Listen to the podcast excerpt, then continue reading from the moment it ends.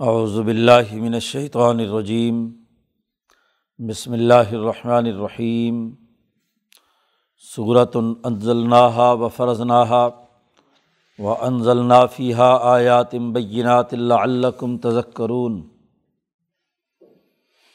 الزانیت والزانی فجلدوا کل واحد منہما مئت جلدہ ولا تأخذکم بہما رأفت فی دین اللہ۔ ان کن تم تو منون بلّہ ولیوم الآخر ولیشحد عذاب ہما تو من المؤمنین الزانی لا ينكح الا ذانیتاً او مشرکتاً و ذانیت لا ينكحها الا ذان او مشرق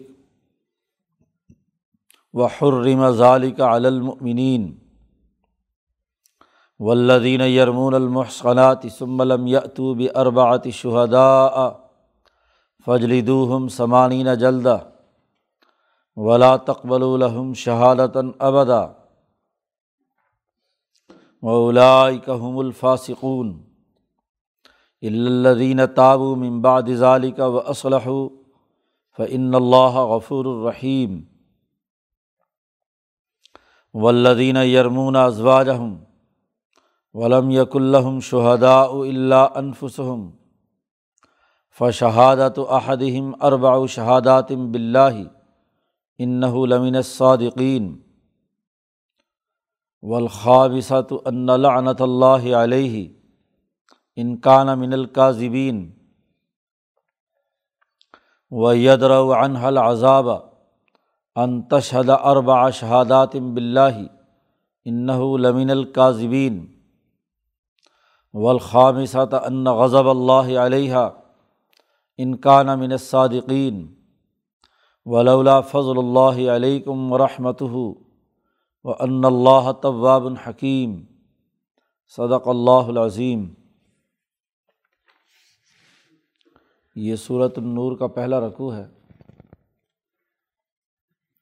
گزشتہ صورت میں یہ بات واضح کی گئی تھی کہ جس مسلمان جماعت میں سات بنیادی اثاثی امور پائے جائیں، وہ کامیاب ہوا چاہتی ہے۔ وہ مکی صورت تھی اور یہ مدنی صورت ہے۔ انسانی اجتماع کے قیام کے لیے جن بنیادی اقدار و اخلاق کی ضرورت تھی، ان سات اخلاق کا ذکر پچھلی صورت میں بیان کر کے ان کی کامیابی کی ضمانت دی گئی ہے۔ انسانی اجتماع اقدار پر مشتمل ہوتا ہے۔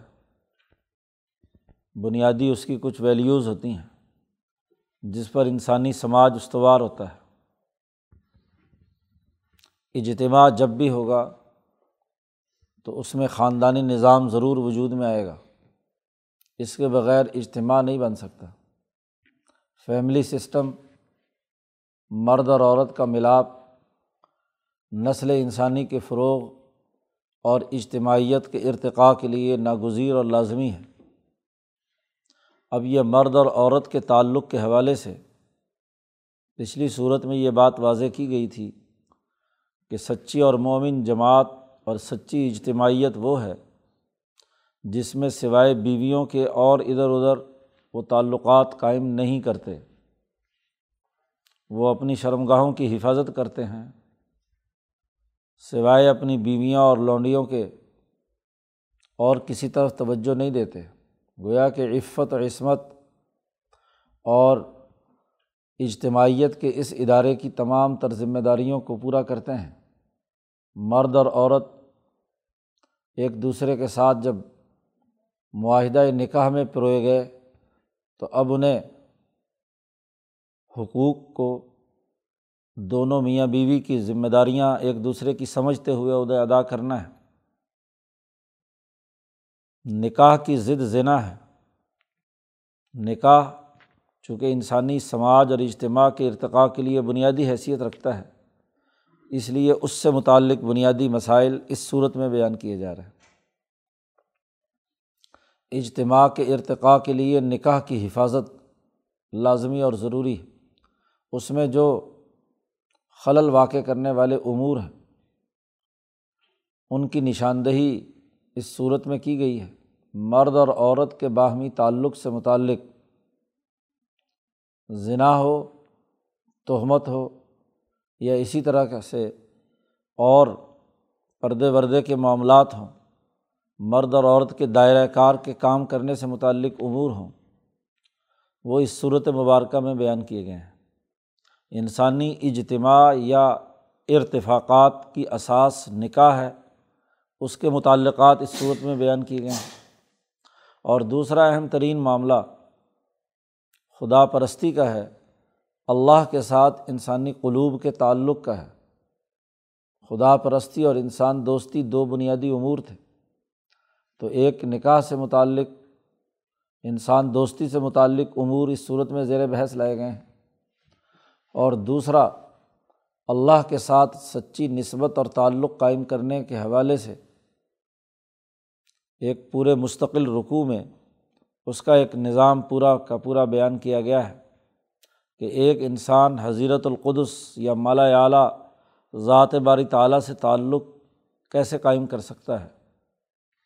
تو اس کے لیے اللہ نور السماوات والارض اللہ کے ساتھ سچا تعلق قائم کرنے سے متعلق امور زیر بحث لائے گئے۔ اس کو مثال کے ذریعے سے سمجھایا گیا۔ ہے تو یہ دو دائرے، خدا پرستی اور انسان دوستی، اس سے متعلق مضامین پر مشتمل اور اس کی ذیلی تفصیلات اس صورت میں بیان کی گئی ہیں۔ اس لیے یہ صورت بڑی اہمیت کی حامل ہے۔ چونکہ انسانی زندگی کے دو ان اہم ترین دائروں سے متعلق احکامات اس صورت میں بیان کیے گئے ہیں۔ اس لیے اس صورت کا آغاز خاص طور پر اللہ تعالیٰ نے اس عنوان سے کیا ہے صورتن انزلناہ یہ صورت ہم نے نازل کی ہے۔ کسی اور صورت کا آغاز اس انداز میں نہیں کیا گیا۔ شروع سے ہی وہ اہمیت بات کی بیان کی جا رہی ہے کہ اس صورت کی اہمیت کیا ہے۔ حالانکہ ویسے تو پورا قرآن اللہ نے نازل کیا ہے، لیکن خاص طور پر اس میں جو احکامات دیے گئے ہیں، جو انسانی معاشرے میں خلل پیدا کرنے والے امور تھے، ان کے رد میں جو قانون اور ضابطے بیان کیے گئے ہیں حدود متعین کی گئی ہیں، تو ان حدود کے تناظر میں یہ جملہ بڑی اہمیت رکھتا ہے۔ صورت ویسے بھی حد بندی کو کہتے ہیں۔ جی سور الباب دروازے کے چاروں طرف جو ہے ہاں جی وہ جو مکان کا احاطہ ہوتا ہے، اس کو بھی دیوار کو بھی کہتے ہیں۔ تو اس میں چونکہ حدود متعین کی گئی ہیں، ایک چیپٹر بھی ایک مستقل اپنی حدود کے دائرے میں کام کرتا ہے۔ تو اس لیے کہا صورت النزلنا یہ ایک ایسی صورت ہے جسے ہم نے خاص طور پر نازل کیا ہے۔ اور نزول کے ساتھ ساتھ اگلا جملہ بھی فرمایا وہ فرض نہ ہا اور ہم نے اسے فرض بھی کیا ہے۔ یعنی جو باتیں اس میں بیان کی گئی ہیں وہ انسانیت پر فرض ہیں۔ انسانی معاشرہ اس کے بغیر ترقی نہیں کر سکتا۔ وہ اللہ کے نور کے ساتھ جب تک اپنے قلوب کا تعلق قائم نہیں کرتا، تو یہ اللہ کی وحدانیت، توحید اور اس کی ذات کے ساتھ وابستگی یہ بھی فرض ہے۔ اسی طرح ذنا سے متعلق جو احکامات بیان کیے گئے ہیں، نگاہوں کی عفت اور عصمت سے متعلق جو اصول اور ضابطے بیان کیے گئے ہیں یہ بھی ہم نے انسانیت پر فرض کیے ہیں۔ تیسری ایک اور اہم بات شروع صورت میں کی گئی وہ انزلنا فیحہ آیاتم بینات اور ہم نے اس میں نازل کی ہیں صاف صاف باتیں۔ حضرت شیخ الہند نے ترجمہ کیا آیاتم بینات ایسی آیات جو بالکل واضح ہیں، کوئی ابہام نہیں ہے۔ کوئی کہے کہ پتہ نہیں اس کا کیا مطلب ہے، اس کی جملے کا کیا مفہوم ہے۔ یہاں جو احکامات شرعیہ بیان کیے گئے ہیں، وہ بالکل صاف صاف اور دو ٹوک ہیں۔ اس میں کسی قسم کا الجھاؤ یا ابہام اور مخمصہ نہیں ہے۔ یہ تین باتیں فرمائی انزل ناہا و فرض ناہا و انزل نا فیحا تو تین دائرے بیان کیے، اس لیے لعلکم، تاکہ تم نصیحت حاصل کرو، یاد رکھو۔ کن امور سے بچنا ہے اور کون سے امور کرنے ہیں؟ یہ یادداشت کے طور پر لازمی ذمہ داری ہے کہ ہر وقت تمہاری نگاہوں میں یہ قوانین اور ضابطے ہونے چاہئیں جو اس صورت میں بارکہ میں بیان کیے گئے ہیں۔ بنیادی گفتگو، اجمالی خلاصہ شروع صورت میں بیان کرنے کے بعد سب سے اہم ترین مسئلہ ذنا سے متعلق ہے۔ ایک مسلمان جماعت یا اچھے معاشرے کی درست طور پر آگے بڑھنے کے لیے شرمگاہوں کی حفاظت لازمی ہے۔ ولدین ہم لفروج ہم حافظون۔ پچھلی صورت میں کہا گیا تھا۔ تو یہ حفاظت تبھی ہوگی کہ جب یہ درج ذیل آگے جو قوانین آ رہے ہیں، ان کو پیش نظر رکھے۔ قرآن نے کہا ازانیت و ازانی فجلد کل واحد من ہما میات جلدا ذنا کرنے والا مرد اور ذنا کرنے والی عورت۔ عورت کا ذکر پہلے کیا ہے، مرد کا بعد میں کیا ہے۔ تو ضانیہ عورت، کیونکہ ذنا عورت کی طرف سے اس کا صدور بہت ہی مشکل ہوتا ہے، شرم و حیا اس پر غالب آتی ہے۔ تو اگر وہ بھی یہ حرکت کرے تو یہ بہت بڑا جرم ہے، بڑی خرابی کی بات ہے۔ اور ایسے ہی وزانی مرد بھی جو ذنا کرنے والا ہے ہر ایک کو سو کوڑے مارو۔ فجلیدو کل واحد من ہما میاتا جلدا اصل بات تو یہ ہے کہ وہ اس قابل نہیں ہے کہ وہ اب اس معاشرے کے اندر رہیں۔ ذنا اتنا بڑا جرم ہے کہ انہوں نے اجتماعی ڈسپلن کی خلاف ورزی کی ہے۔ نسل انسانی کے خلاف بغاوت کی ہے۔ یہ سوسائٹی کے لیے بہت ہی زیادہ تباہی اور بربادی کا معاملہ ہے۔ اس لیے ان لوگوں کی کڑی سزا جو ہے، وہ ان کو دیا جانا ضروری ہے کہ انہیں سو کوڑے مارے جائیں۔ وہ ذنا کار جو محسن ہیں، ان کا الگ قانون ہے اور اس کے لیے صحابہ کے اجماع سے اور اس سے یہ بات ثابت شدہ ہے کہ ان کے لیے رجم ہے۔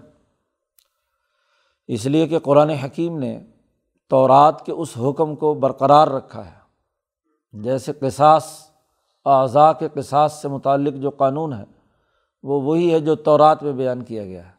وہ کتبنا علیہم فیحہ النفس بن نفسی تو رات میں ہم نے ان پر فرض کیا تھا کہ جان کی جان کے بدلے میں، کان کان کے بدلے میں وغیرہ وغیرہ پوری آیت میں تفصیل بیان کی ہے، تو وہ اس کے بدلے میں قصاص لیا جائے گا۔ تو تورات کے، بلکہ ابراہیمی تحریک کے جو مسلمہ اصول ہیں جو ابراہیم علیہ السلام سے چلے آ رہے ہیں صحوف ابراہیم میں بھی تھے، اسی طریقے سے تورات میں بھی تھے، انجیل میں بھی، زبور میں بھی، قرآن حکیم میں نبی اکرم صلی اللہ علیہ وسلم نے انہیں کا اجرا کیا۔ چنانچہ وہ یہودی اور یہودیہ جن سے ذنا کا صدور ہوا تھا، ان پر تورات کے حکم کے مطابق ہی رجم کا فیصلہ حضور صلی اللہ علیہ وسلم نے فرمایا۔ تو تورات ہی کا حکم نافذ العمل ہے۔ قرآن کوئی نئی کتاب بالکل نہیں ہے۔ علما کن تو بدامن رسول کوئی میں نئی بات لے کر نہیں آیا۔ انسانی سماج کے جو بنیادی اثاثی امور جو ابراہیم علیہ السلام سے انبیاء میں چلے آ رہے ہیں، تو اسی کے ارتقائی شکل ہے۔ تو اس ارتقاء کے اندر ہاں جی یہ ایک ضابطہ اور قانون اس زمانے میں یہ ہے کہ ضانیہ اور ضانی ہر ایک کو سو کوڑے مارے جائیں گے۔ اگر غیر شادی شدہ ہوں تو انہوں نے چونکہ بغاوت کی ہے، نسل انسانی کے خلاف ورزی کی ہے، لہٰذا ان کی سزا سو کوڑے ہے اور اگر وہ شادی شدہ ہیں، محسن ہیں، وہ شرائط، صفت احسان کی پائی جاتی ہیں، تو پھر ان لوگوں کے لیے سزا رجم ہے۔ یہ جو آج کل کچھ لوگ ہاں جی رجم کا انکار کرتے ہیں، یہ قطعی طور پر غلط ہے۔ جی چونکہ اخذ و استمباد کے وہ قوانین پیش نظر نہیں ہیں۔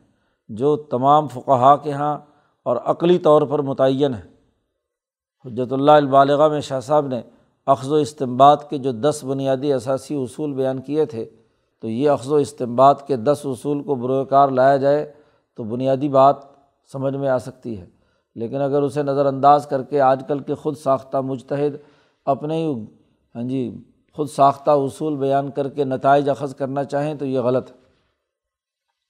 ولاۃ خز کم بہیما رفتن فی دین اللہ اور ان دونوں کو سزا دیتے وقت اللہ کے دین کو غالب کرنے اور اس کا نظام اور اس پر حکم چلاتے وقت تمہارے دل میں کسی قسم کی کوئی نرمی یا ان ضانیوں کے بارے میں کوئی جھکاؤ نہیں ہونا چاہیے۔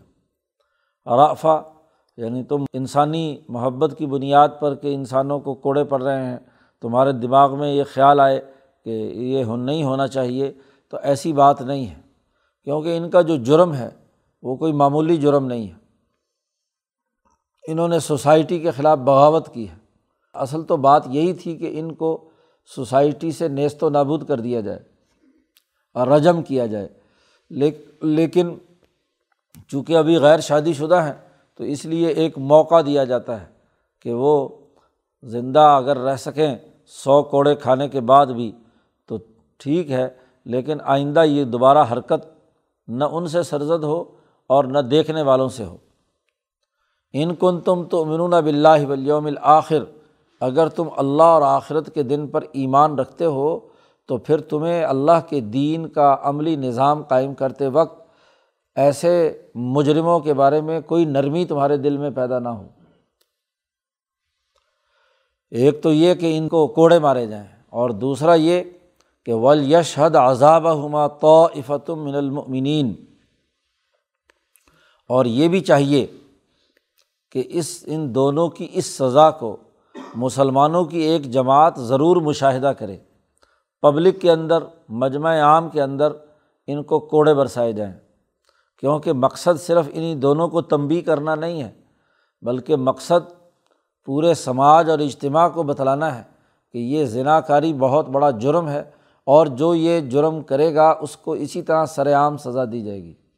تو اس لیے اس سزا کے وقت کم از کم مسلمانوں کی ایک جماعت ضرور موجود ہو، اعلان کر دیا جائے کہ فلاں کو سزا دی جا رہی ہے اس جرم میں۔ اس لیے لوگ وہاں پر آئیں۔ تو جس کے پاس فارغ وقت ہے یا جو آنا چاہتے ہیں، وہ آئیں اور اس پورے منظر کو دیکھیں۔ کیونکہ انسان کو اس سے بڑھ کر عبرت حاصل نہیں ہوتی کہ اس کے سامنے وہ سزا کا عمل ہو۔ کہ اگر میں نے یہ حرکت کی تو میری پیٹھ پر بھی اسی طرح کوڑے برسائے جائیں گے۔ پھر اگلی ایک اور بات بھی ارشاد فرمائی کہ جو عادی مجرم ہو جاتے ہیں ذنا کی جن کو عادت پڑ جاتی ہے، وہ ڈسپلن کے قابل نہیں ہوتے کہ اجتماعیت کو برقرار رکھیں۔ تو ان لوگوں کے رویے قرآن حکیم یہاں اگلی آیت میں بیان کر رہا ہے۔ حضرت سندھی رحمۃ اللہ علیہ نے یہاں بڑی وضاحت کی ہے کہ انسانوں کی بہت ساری اقسام ہیں۔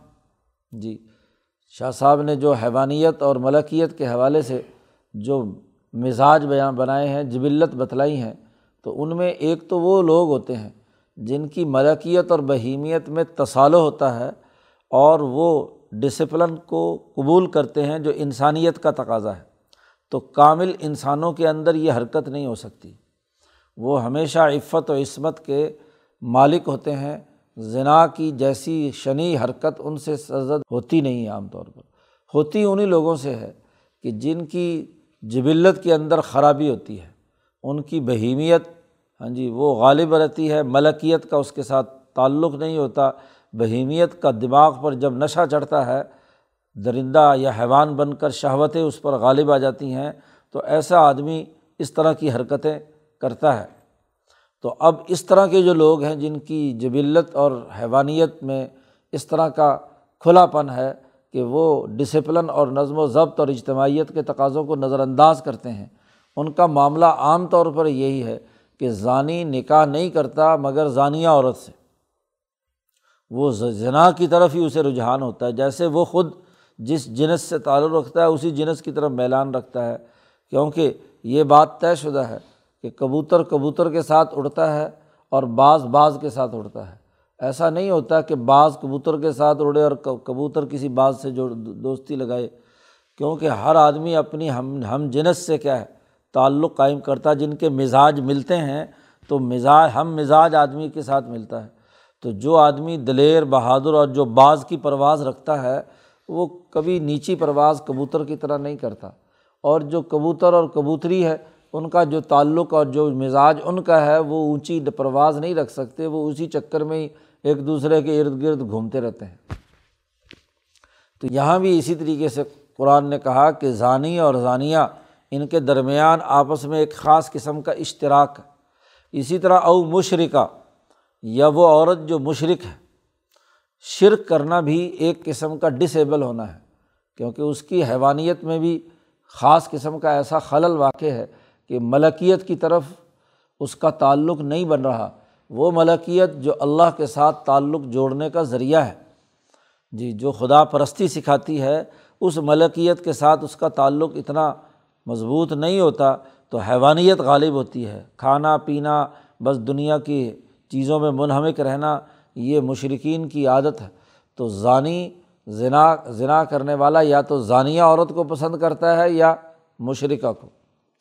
اور ایسے ہی وس ضانیت ین کی خواہ اللہ ضان او مشرق اور جو ذنا کرنے والی عورت ہے، وہ نئی نکاح کرتی مگر ضانی سے یا مشرق سے۔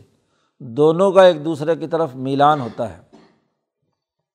اگر یہاں نکاح سے مراد لغوی لفظ لیا جائے، تو لغوی مطلب تو وہی ذنا ہے کہ ان کا میلان ایک دوسرے کے ساتھ ہوتا ہے اور وہ اس طرح کی حرکت کرتے ہیں۔ قرآن اس ضابطے کو بیان کر رہا ہے۔ اور یا اس کے مزاج کے مطابق مستقل اور ہمیشہ کے حوالے سے نکاح بھی وہ اسی تناظر میں کرتے ہیں۔ وہ حرمہ ظالقہ المؤمنین اب حرمہ ظالقہ کا اشارہ اس ذنا کی طرف بھی ہو سکتا ہے کہ یہ مطلقاً ذنا کرنا حرام قرار دے دیا گیا ہے مومنین پر۔ مومنین کا مزاج ان کی جو ساخت ہے، جو اللہ پر واقعی ایمان لانے والے ہیں، تو ان لوگوں کا مزاج ایسا ہے کہ وہ کبھی بھی کیا ہے ذنا کی حرکت نہیں کرتے۔ جس میں ایمان کامل ہوگا، وہ کبھی ذنا کی طرف رجحان اس کا نہیں بنے گا۔ کیونکہ ایمان کامل وہ دلوں کے اندر عفت و عصمت پیدا کرتا ہے، اپنی شرمگاہ کی حفاظت کرنا ان کے ایمان کا لازمی تقاضا ہے، جیسا کہ مومنون کے اوصاف میں پچھلی صورت میں بیان کیا گیا۔ یہاں تک تو قانون بیان کیا تھا زنا سے متعلق۔ اور بنیادی خرابی یہی ہے۔ ولدین یرمون المحسناتی آگے قانون بیان کیا جا رہا ہے حد قذف کا کہ کسی پارسا اور نیک عورت پر یا مرد پر کوئی تہمت لگائی جائے۔ زنا کی تہمت۔ تو زنا کی تہمت یہ بھی بڑا جرم ہے۔ جیسے خود زنا کرنا جرم ہے، ایسے ہی زنا کی کسی پر تہمت لگانا یہ بھی بہت بڑا جرم ہے۔ اس جرم کے لیے بھی ایک ڈسپلن قائم کیا گیا ہے کہ وہ لوگ اور عام طور پر یہاں زنا کی تہمت مردوں سے زیادہ عورتوں پہ لگائی جاتی ہے۔ کسی عورت کو کاری قرار دے کر اس کو خود ہی سزا دے دو۔ ہاں جی تو پاک دامن عورتوں پر جو جھوٹا الزام لگاتے ہیں ذنا کا، اس کے لیے یہ لفظ استعمال کیا۔ اب جو آدمی کسی پر بھی محسن یا محسنہ پر ذنا کی اگر تہمت لگاتا ہے، تو اس کے لیے لازمی قرار دے دیا گیا کہ وہ چار گواہ پیش کرے۔ اسے ہاں جی تہمت اور بہتان تراشی کے حوالے سے بھی کڑے قوانین اور ضابطے بیان کیے۔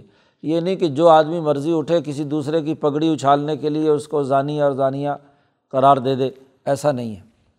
جو لوگ تہمت لگاتے ہیں پاکیزہ عورتوں پر، پھر وہ چار گواہ نہیں لاتے۔ سم علم یا تو اربات شہدا اگر تو گواہ ہو گئے ذنا کا الزام لگایا، چار گواہ نے گواہی دے دی، تو پھر جس پر الزام لگایا گیا ہے، اس پر اس کو سزا دی جائے گی، حد ذنا اس پر لگے گی۔ اور اگر کسی پر الزام لگایا اور چار گواہ نہیں ہے، دو ہے، تین ہے، تو فضلی ہم سمانی نہ جلدا تو ایسے تہمت لگانے والے کو اسی کوڑے لگائے جائیں۔ اسی کوڑے اس کو لگائے جائیں۔ اور ایسے آدمی کی آئندہ کبھی بھی ہمیشہ ہمیشہ کے لیے گواہی قابل قبول نہیں ہے۔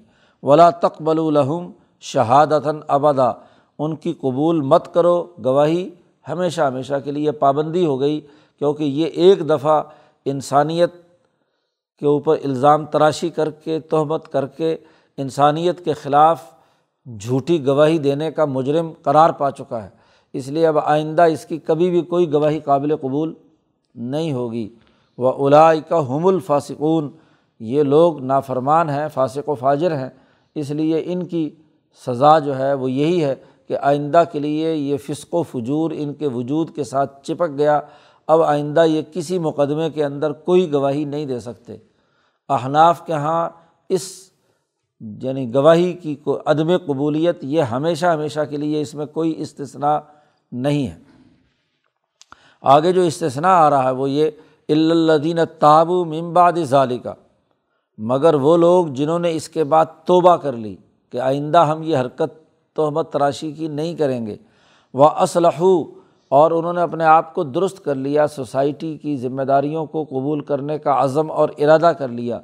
تو فعن اللہ غفور الرحیم تو بے شک اللہ پاک وہ جو پہلا جرم ہوا ہے، حد قذف کا، اس کو معاف کرنے والا ہے، رحم کرنے والا ہے۔ دو سزائیں تھیں۔ ایک تھی فجلدو ہم سمانینہ جلدا ولا تقبل الحم شہادتاً ابدا دو سزائیں کسی تہمت لگانے والے پر تھیں۔ ایک اسی کوڑے، وہ تو لگائے جائیں گے اسے۔ جی۔ اور اس کے بعد جب یہ بات ثابت ہو گئی کہ یہ مقصوف بالحد ہے، اس کے اوپر حد لگائی گئی ہے، تو اب اس کو، اس کی شہادت اب ہمیشہ ہمیشہ کے لیے قابل قبول نہیں ہوگی۔ پہلا حد ہے۔ اللہ کا جرم ہے اور حد وہ ہوتی ہے جو اللہ کا حق ہے۔ اس حق کو دنیا کا کوئی انسان منسوخ نہیں کر سکتا۔ دوسرا بڑا بنیادی تعلق انسانیت کے حوالے سے تھا کہ انسانی مقدمات میں، انسانی حقوق میں، ایک دوسرے کے حقوق میں وہ گواہی دے۔ تو غفور الرحیم کا جو تعلق ہے، یہ اللہ کے اپنے حق سے متعلق ہے۔ کہ اللہ نے جو دنیا میں سزا دی، وہ تو ہوئی اور آخرت میں اللہ پاک اس کی اس سزا کو معاف کر دے گا اگر وہ توبہ اور استغفار کرتا ہے۔ لیکن اگر دل سے توبہ اور استغفار نہیں کرتا کوڑے کھانے کے باوجود بھی، تو پھر اللہ پاک اس کو سزا آخرت میں بھی دے گا۔ تو آخرت کی سزا کی معافی ہے کہ آئندہ دل سے چونکہ توبہ کر لی اور یہ شریف بن کر سوسائٹی میں رہنا چاہتا ہے، تو آخرت میں اللہ تعالیٰ اس کو کوئی سزا نہیں دے گا، وہ غفور الرحیم ہے۔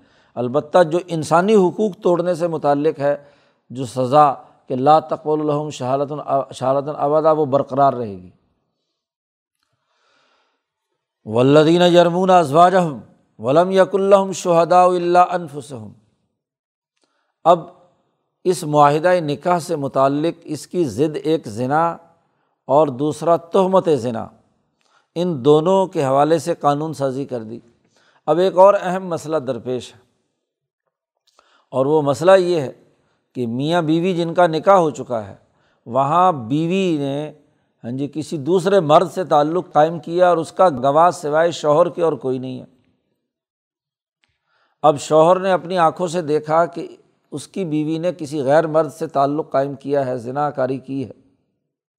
اب قرآن کہتا ہے کہ جو آدمی کسی کو ایسا جرم کرتا دیکھے اور عدالت میں جا کر کہے کہ اس نے ذنا کیا ہے تو یا تو چار گواہ لائے۔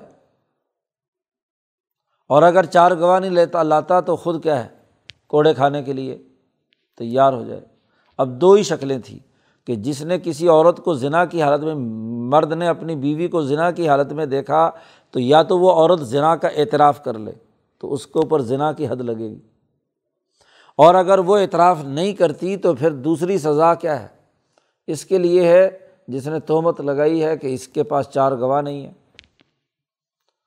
لیکن اگر دونوں معاملے عورت اعتراف نہیں کرتی۔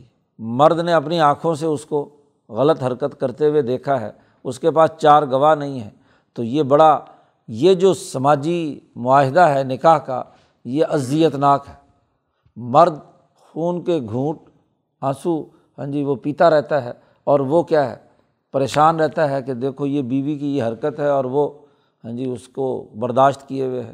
کیونکہ اگر وہ بولتا ہے تو اسی کوڑے لگتے ہیں۔ اور عورت جو ہے وہ ضانیہ اور ذنا کار ہے، تو اس کو بھی کوئی سزا نہیں مل رہی۔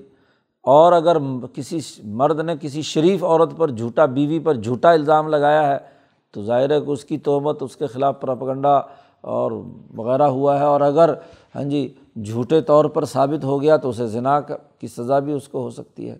تو یہ ایک مسئلہ حضور صلی اللہ علیہ وسلم کے زمانے میں درپیش ہوا کہ ایک صحابی، انہوں نے اپنی بیوی کو اسی طرح ایسی حرکت میں دیکھا، وہ حضور کے پاس آئے اور حضور سے کہا کہ میری بیوی نے یہ کیا ہے؟ حرکت کی ہے۔ حضور نے فرمایا کہ یا تو چار گواہ لاؤ، ورنہ اپنی پیٹھ ننگی کرو اسی کوڑوں کے لیے۔ اس نے کہا، یا رسول اللہ، میرے پاس چار گواہ کیسے ہیں؟ میں نے اپنی ان آنکھوں سے دیکھا ہے۔ تو آپ ہی بتائیں کہ اگر میں دیکھنے کے بعد چار گواہ اکٹھے کرنے چلے جاؤں، اس وقت تک تو وہ دونوں کہیں کے کہیں چلے جائیں گے۔ بھلا یہ کیسے ہو سکتا ہے کہ میں چار گواہ پیش کر سکوں اس پر؟ یہ تو ممکن ہی نہیں۔ اس پر پھر یہ آیت مبارکہ نازل ہوئی اور اس کو کہا جاتا ہے قانون لعان، کہ مرد اور عورت دونوں کے لیے نکلنے کا راستہ لعان کی صورت میں ہے۔ قرآن حکیم نے وہ قانون یہاں پر بیان کیا۔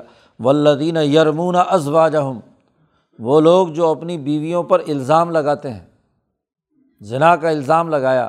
ولم یق الحم شہدا اللہ انفسم ان کے پاس کوئی گواہ نہیں ہے سوائے اپنے خود آنکھوں سے دیکھنے کے، سوائے اپنی ذات کے اور کوئی گواہ ان کا نہیں ہے۔ تو اب اس کا طریقہ بیان کر دیا، قرآن حکیم نے، فشہادت و احدم اربا شہادات بلّہ ان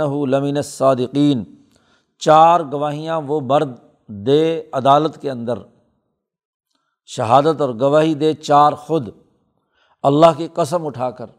کیا کہ ان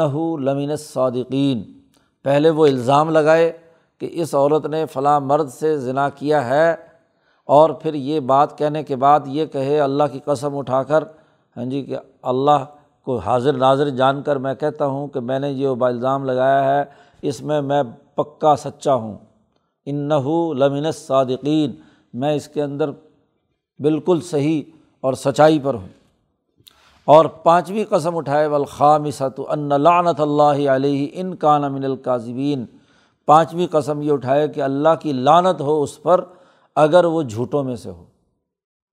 تو یہ پانچ قسمیں مرد کو اٹھانی ہے سب سے پہلے مرد کو بلایا جائے گا اور وہ آ کر یہ پانچ قسمیں اٹھائے۔ چار قسمیں اٹھانے کے بعد اگر پانچویں قسم اس نے نہیں اٹھائی، یہ جو لانت والی، تو پھر بھی کیا ہے؟ شہادت مکمل نہیں ہوئی۔ اس مرد کو قید کیا جائے گا جب تک کہ وہ یہ قسم اٹھائے اور یا اپنا الزام واپس لے اور اگر الزام واپس لے گا تو اس مرد کے اوپر حد قذف لگے گی، اسی کوڑے اس پر لگیں گے اور یا وہ یہ قسم اٹھائے۔ قاضی ان دونوں میں سے کسی ایک کو اختیار کرنے کو اس کو کہے گا، یا قسم اٹھاؤ۔ ہاں جی کہ اللہ کی لانت تم پر برسے اگر تم جھوٹے ہو اور یا پھر اگر یہ نہیں قسم اٹھاتے تو پھر کوڑے کھانے کے لیے تیار ہو جاؤ۔ اسی طریقے سے وہ عورت جس پر الزام لگایا گیا اس کی بیوی، وہ بھی آ کر وہاں چار قسمیں اٹھائے وہ ید راؤ ان حل عذاب اس سے عذاب ختم ہو سکتا ہے۔ اس پر چونکہ الزام ہے ذنا کا، تو ذنا کی سزا کے لیے چار گواہ ضروری تھے۔ تو اس کے اوپر ذنا کی سزا جاری ہونی ہے۔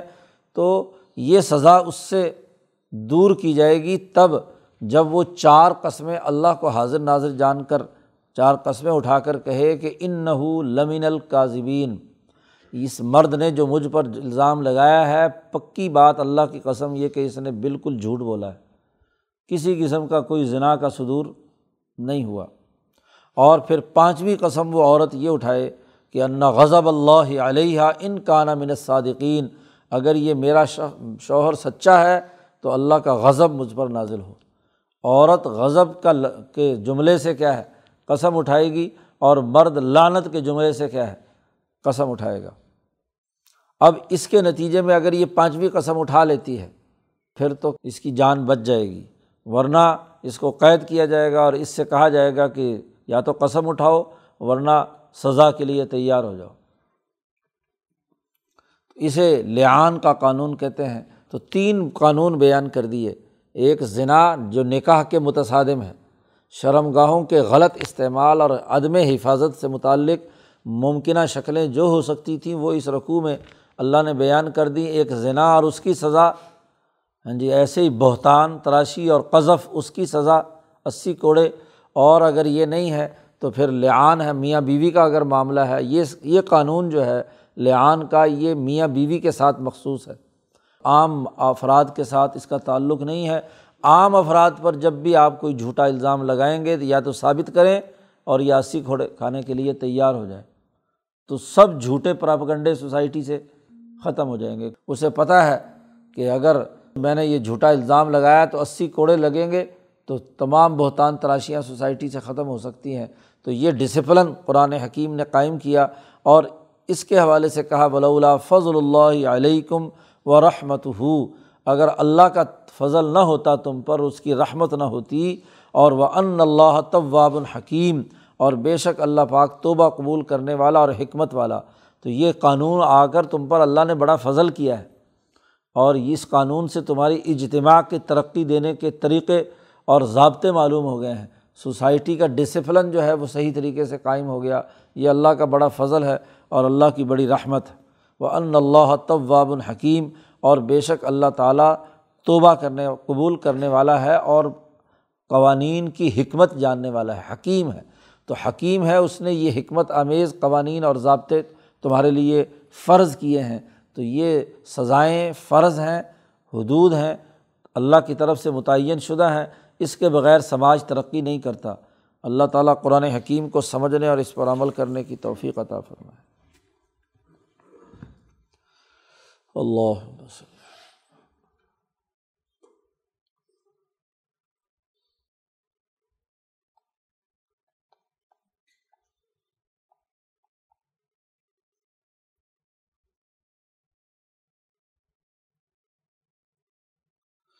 اجمعین۔